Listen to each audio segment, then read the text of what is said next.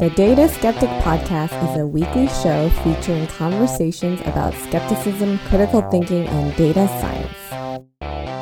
So, welcome to another mini episode of the Data Skeptic Podcast. I'm joined, as always, on the mini episodes by my wife and co host, Linda. Hello. Thanks for joining me once again, Linda. Thank you.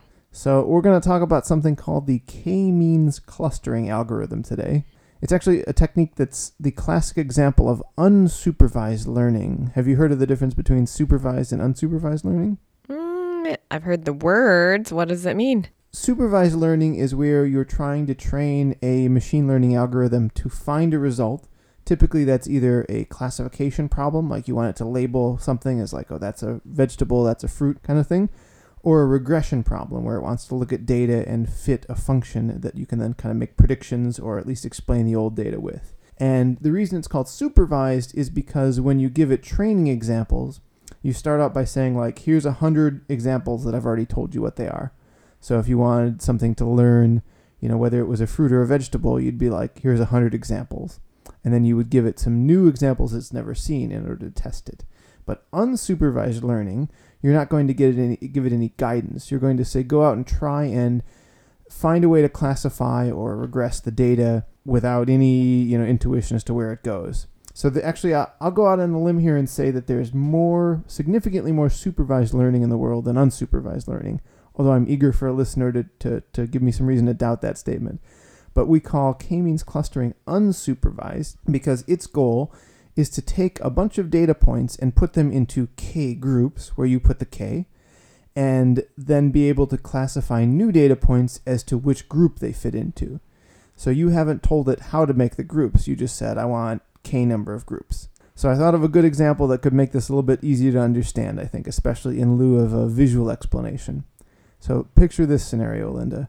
You have to go away on a very important business trip. So I drop you off at the airport. You're going to be gone for two weeks. I come home and I immediately clean Yoshi's cage. Yoshi is our bird, in case there's any listeners listening. And I also move around all her perches. So she has a cage that's, what is it, like six feet tall, and then it's like two foot by three foot on the uh, cross section. Yeah. There's a lot of different spots she likes to go in the cage. Some of them are because there are different like food bowls there, and some are just her favorite spots and her favorite perches. So we kind of know where she goes mostly because of you know we see her where she sleeps and where she is on the cam- on the webcam and stuff like that. Let's say that I moved all that around so you don't know where her favorite spots are anymore. And you come back 2 weeks later from your business trip. Would you be able to tell where she's been sitting? Yeah, based huh. on where she pooped. That's right. So describe for me what the paper looks like, especially after 2 weeks of use. Well, there's tons of food mm-hmm. droppings, and just general mess. Would you say that there might even be one bit of something, be it bird poop or a, seed shell or something, that every square inch might have something in it? No, they're all clustered around one area because we have our food bowl in one area, and then she likes to sit in her two to three spots. Aha. So, how would you decide that there were two or three spots and not like 30 different spots she could sit in? Just based on the clusters of her poop. Uh huh. So you can eyeball it and be like, okay, clearly she's been in these three locations. Yeah. All right. You just did K means clustering. Now you did it on a two dimensional space. We don't know where she was vertically, whether she was on a high perch or a low perch, but we have this two dimensional projection of all her movements and positions. And we can track it because she somewhat regularly releases poops. She could go whenever she wants, really. Sometimes she goes three times in 15 minutes, and other times she could wait over an hour. But by and large, let's assume it's sort of uniform. It's not like she goes to one spot and holds it in that spot, so we wouldn't be able to observe where she was there. Let's just assume she's not being so devious. In that case, the two dimensional projection of all of her waste gives us a pretty good idea of where she's been. That's kind of cool, right? Yeah. So each speck of whatever on the paper is a data point, and you want to find a way of clustering those together. Now you did it kind of by eyeballing it, right? Or that's how you imagine doing it against uh, Yoshi's paper, correct? Yeah. What if you couldn't eyeball it? The data was too complex, or it was on a greater than two-dimensional space, like we talked about. We just have length and width. That's two dimensions. What if it also dealt with time or a couple other dimensions? I don't know. Could you you wouldn't be able to visualize it, so you couldn't eyeball it. You can make a 3D chart. You might be able to, but even beyond 3D, it's pretty much impossible for us to to be able to kind of visualize something without at least some good visualization tricks. The k-means clustering algorithm is there to solve problems like this for you. So it's great in two dimensions where you can kind of validate it. The algorithm also scales up to multiple dimensions. So if you wanted to look at maybe a, a business use case where there was, you know, you were looking at how long someone's been a customer and what the average purchase price is and all these other variables, you could kind of line all those up and say cluster my customers into k number of different groups and maybe certain groups would get certain offers or coupons or things like that. So k-means is very popular because it's easy to use. How do you think someone would go about writing an algorithm that did that? Let's go back to the Yoshi cage example. If you had to do it purely mathematically, how would you decide which of each of those data points goes into each of the clusters? I don't know, just wherever it's clustered. Maybe describe for me what a cluster means to you. Where there's more than one poop. So if I go off in the corner and I find two coincidentally by themselves and I circle it and call it a cluster, is that a good cluster? Uh, we can for now. Right. So essentially, you could circle any number of the spots and just call it a cluster arbitrarily, right?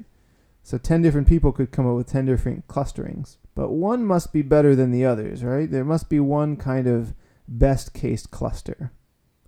And the best case cluster means what? The one that most appropriately and effectively describes the data. For k-means, they introduced this idea called a centroid. And the centroid is the middle point of whatever cluster you have. So if you just arbitrarily put a bunch of points together and say that's one group, then whatever the center of that group is, is its centroid. And then you can take the centroid of all the other groups. So every group has a centroid now. And then a new thing shows up. So let's say you come back the next day and there's a new poop. You can compare the location of the newest one to all the available centroids, and you would say the centroid which is closest to the new data element is the one which the new data element belongs to. So you compare it to the closest one, then what? Then, well, once you have your clusters established and you're happy with them, to classify a new data point, you just say it's it belongs to the group that it's most closest to the centroid of. What if it's a new group? Oh, interesting question. Yeah. So in k-means, you generally don't evolve the number of groups over time. But actually, group selection is an important, a very important problem.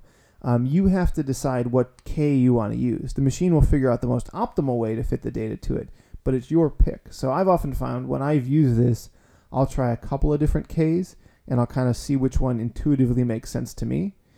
If you set k at like 2, then you might accidentally overgroup something. So, like, let's say Yoshi sits in three different spots, and you say, My k value is two, I want two clusters. The output of the algorithm will be one cluster that probably is a unique cluster, and probably a second that's actually covering two different spots, and is not very descriptive of those two, but it does happen to cover them. Or it might be that of the if the the correct answer really should be three clusters, just three locations, it might put one the first and the third together, but the one in the middle it might split halfway between the two. So picking how many clusters you want, there's not necessarily a correct way to do it, but it's an important consideration. One thing you can look at is how clustered all of your centroids are. So if you have all of them that are very tight, like all the data points are very close to the centroid, that's probably good. But if you have some that are very far outliers and like a really big centroid, like maybe you would say, oh, one of her sitting locations covers 40% of the cage. Well, that's obviously not correct, right? Because she's not, sh her body doesn't take up 40% of the cage. I think the correct term is accuracy, clustered around one point, right? Yeah, accuracy and precision are the key metrics here you want to look at. Trade off to that is I just described a scenario where maybe she has three sitting spots and you only have two clusters. If you said, oh, there's 99 clusters here, then you'll actually have a very high accuracy in the sense that you classify all the points very close to the centroids because you'll have different sitting locations all over, but you also know it's not quite accurate. You've overfit your data because clearly she doesn't sit in 99 unique locations. So we bring in a little bit of domain knowledge about our bird and her relative size and how many spots she'll actually sit in. How many spots do you think she does sit in? Three. Why do you say three? That's about where her poops are. so you're already way ahead of me on this clustering stuff. So in terms of solving this stuff, The exact solution, like the mathematically best way to find the centroids, is actually a really hard problem. It's something called an NP hard problem, but you can find approximate solutions pretty easily. So you get a pretty good answer in a relatively efficient period of time, which is why a lot of people like k-means clustering. I actually I think it's useful, but I have two complaints about it. First is that you have to pick your k very well. If you pick it wrong, you might either overfit or underfit your data. And secondly, I don't like that it is not probabilistic. Every time you run it, you get a classifier that will take a new data point and label it as certainly a new spot. But to your point, like what if Yoshi picked a new location she wanted to sit? It would be better if we had a probabilistic way of doing this, saying like, oh, it's a, a 99% chance this is from the spot she likes by the water bowl. Or like oh there's only a 10% chance i classified this correctly because that added piece of information can give you a little bit deeper insight.